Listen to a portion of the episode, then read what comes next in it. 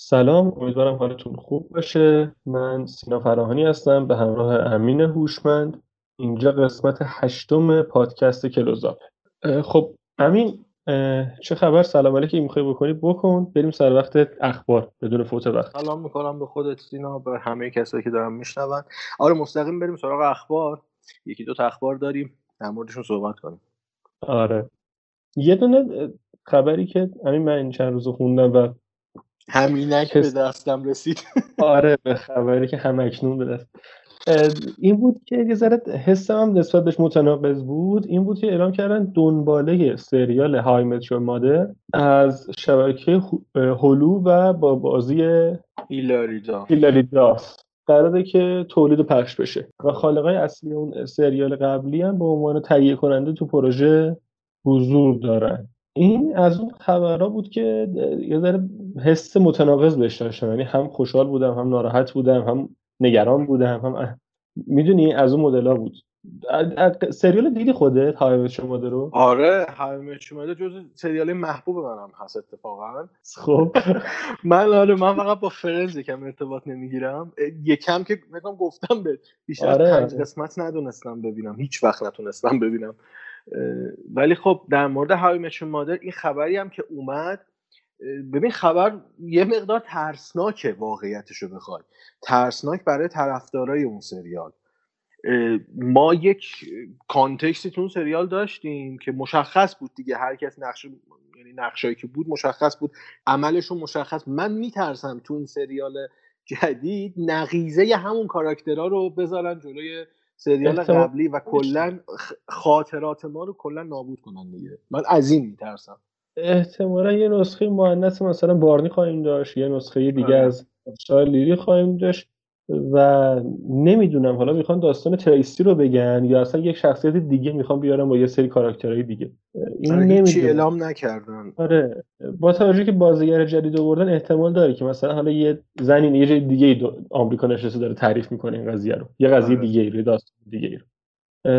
ولی آره از طرف خب این دوست داشتنی این که سری یکی از سری, سری اولین سیتکامیه که من دیدم. شما یعنی ورودم به سیتکام ها با این سریال اتفاق افتاد. برای همین خیلی برام عزیزه سریال. با اینکه آره پایان بندیش رو دوست نداشتم ولی سریال خیلی برام عزیزه و خیلی جایگاه زیاد بالایی برام داره. مثلا اون تیپایی که به قول خودت میگی تو میشناسیشون context داری ازشون. ولی خب آره دیگه مثلا که هلو هم هستش و خالقاب صرفا به عنوان تهیه کنندن و احتمالا فقط باشن دیگه. یعنی صرفا هستن که باشن. صرفا هستن که نشون بدن به شکل رسمی در ادامه اون یکی سریال. فکر نمی کنم دخالتی هم زیاد نمی‌کنه آره. ولی خب امیدواریم که خوب باشه دیگه. ولی از طرفی هم آماده ایم که با چیز خوبی طرف نشیم. این روزا در واقع باید خودمون آماده بکنیم با هیچ چیز خوبی طرف نشیم مگر اینکه خلافش ثابت بشه. دلیلش هم حالا میگیم تو خبر بعدی کامل بهش می‌پردازیم آره میشه خبر بگی تو چیه قضیه؟ چه اتفاقی افتاده که بخوای داره بگی؟ آره یه تیکه از یکی از لیت نایت شوهای آمریکا توسط بیل مار اگه اشتباه نگم اسمش رو. خیلی هم چک کردیم با سینا. اسمش آره درست تلفظ بشه. آره بیل مار که بیل ماهر نوشته میشه ولی بیل مار خونده میشه. یه تیکه وایرال شده بود تو این 24 ساعت گذشته؟ در مورد اسکار داشت صحبت می‌کرد و یه تنز داشت یعنی یک استنداپ بود تقریبا که در مورد اسکار و سیاستهاش صحبت می‌کرد و چقدر واقعی درست و تلخ بود. و نقدش به اسکار و خلاصه صحبتش این بود که میشه لطفا انقدر فیلم های دردناک نسازید که بعد از تماشای اون فیلم ها مجبور نشیم خودکشی بکنیم.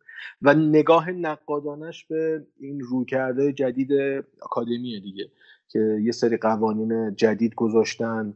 ملاک ها رو برای انتخاب بهترین ها تو هر ژان کتگوری تغییر دادن. نگاه نقادانه به این موضوع داشت.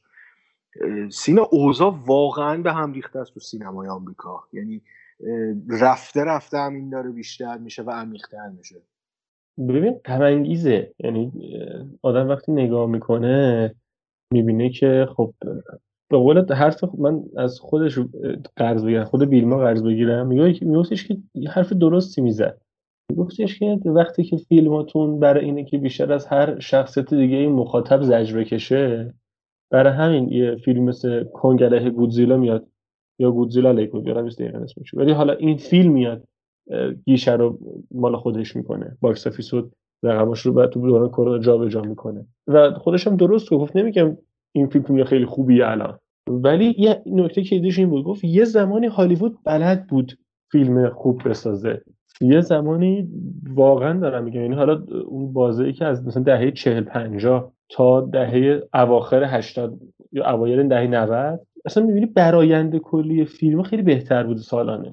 ببین مثلا ما تو یه سال نگاه می‌کنه مثلا این تو اسکار Taxi Driver اسکورسیزی داره با راکی رقابت می‌کنه. مثلا Pulp Fiction داره با Forrest Gump رقابت می‌کنه. اینم بگم البته من به نظرم 2019 سال خوبی بود برای سینما دوستا. 2019 فیلم خیلی خوبی داشتیم. ولی نکته اینه که برآیند کلی هالیوود الان مثلا شلخته غم و نمی‌دونم که این تا کجا قراره که این مسیری که توش داره میره تهش چی می‌خواد بشه تا کجا می‌خواد بره تو این قضیه.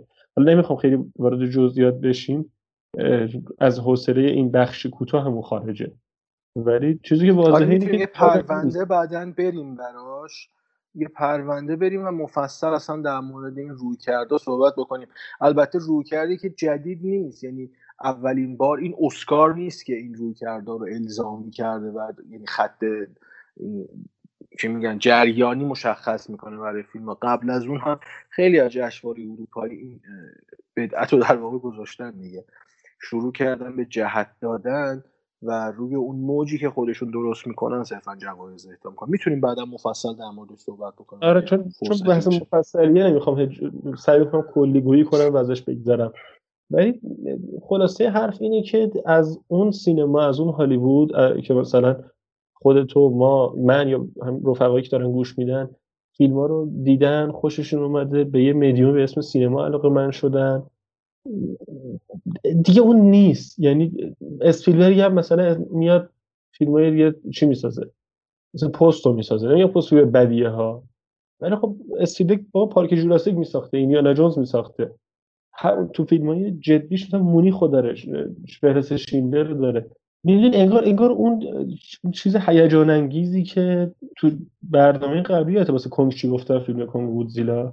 گفتم اون سینای 13 14 ساله رو به هیجان میاره. انگار اونو دیگه ول کردن. یعنی دیگه واقعا مهم نیست چقدر سرگرم کنن از فیلمی که داریم می‌سازیم. و یه نمونه فقط بخوام بگم همین که تنتو اصلا کلا ندیدن تو این امسال که اصلا انگار همچین فیلمی ساخته نشده کلا. یه نم... یه مشت از خروار این روی کرده عجیب غریب هالیوود و اسکار کلا. دقیقا. اصلا پیش بینی می‌کردیم خیلی از فیلم ها دیده نشن. اون رویه اسکار به هم ریخته. اون نظمی که قبلا شاهدش بودیم دیگه نیست و الان با یه آکادمی طرفیم که خودش هم تکلیفش با خودش مشخص نیست. و انگار اینجا هشتگ ها هستن که تصمیم می‌گیرن نه یه عقل سلیمی که بشینه با منطق با نگاه درست به جامعهش به جامعه جهانی حتی یه تصمیم درستی بگیره یه روی کرده جدیدی تعریف بکنه. انگار هر چیزی توی توییتر ترند شد اون میشه جریان اصلی هالیوود متاسفانه. همه شده فن سرویس. ببینیم الان موج کدوم طرفیه. همون بریم که خوششون میاد اگه موافق باشی اخبار آره، ببندیم آره, آره بریم. حالا چیز خاصی تو ذهنم نیست واقعا می‌خوام دوباره اشاره کنم بهش. حالا یا الان یه خبری که من همین چند ساعت پیش خوندم. نمی‌دونم حالا چقدر درست باشه از لحاظ منبع خبری. یه خبر در مورد رابرت دنیرو بود که میگن ظاهرا این پاندمی کرونا خیلی به business رابرت دنیرو ضربه زده.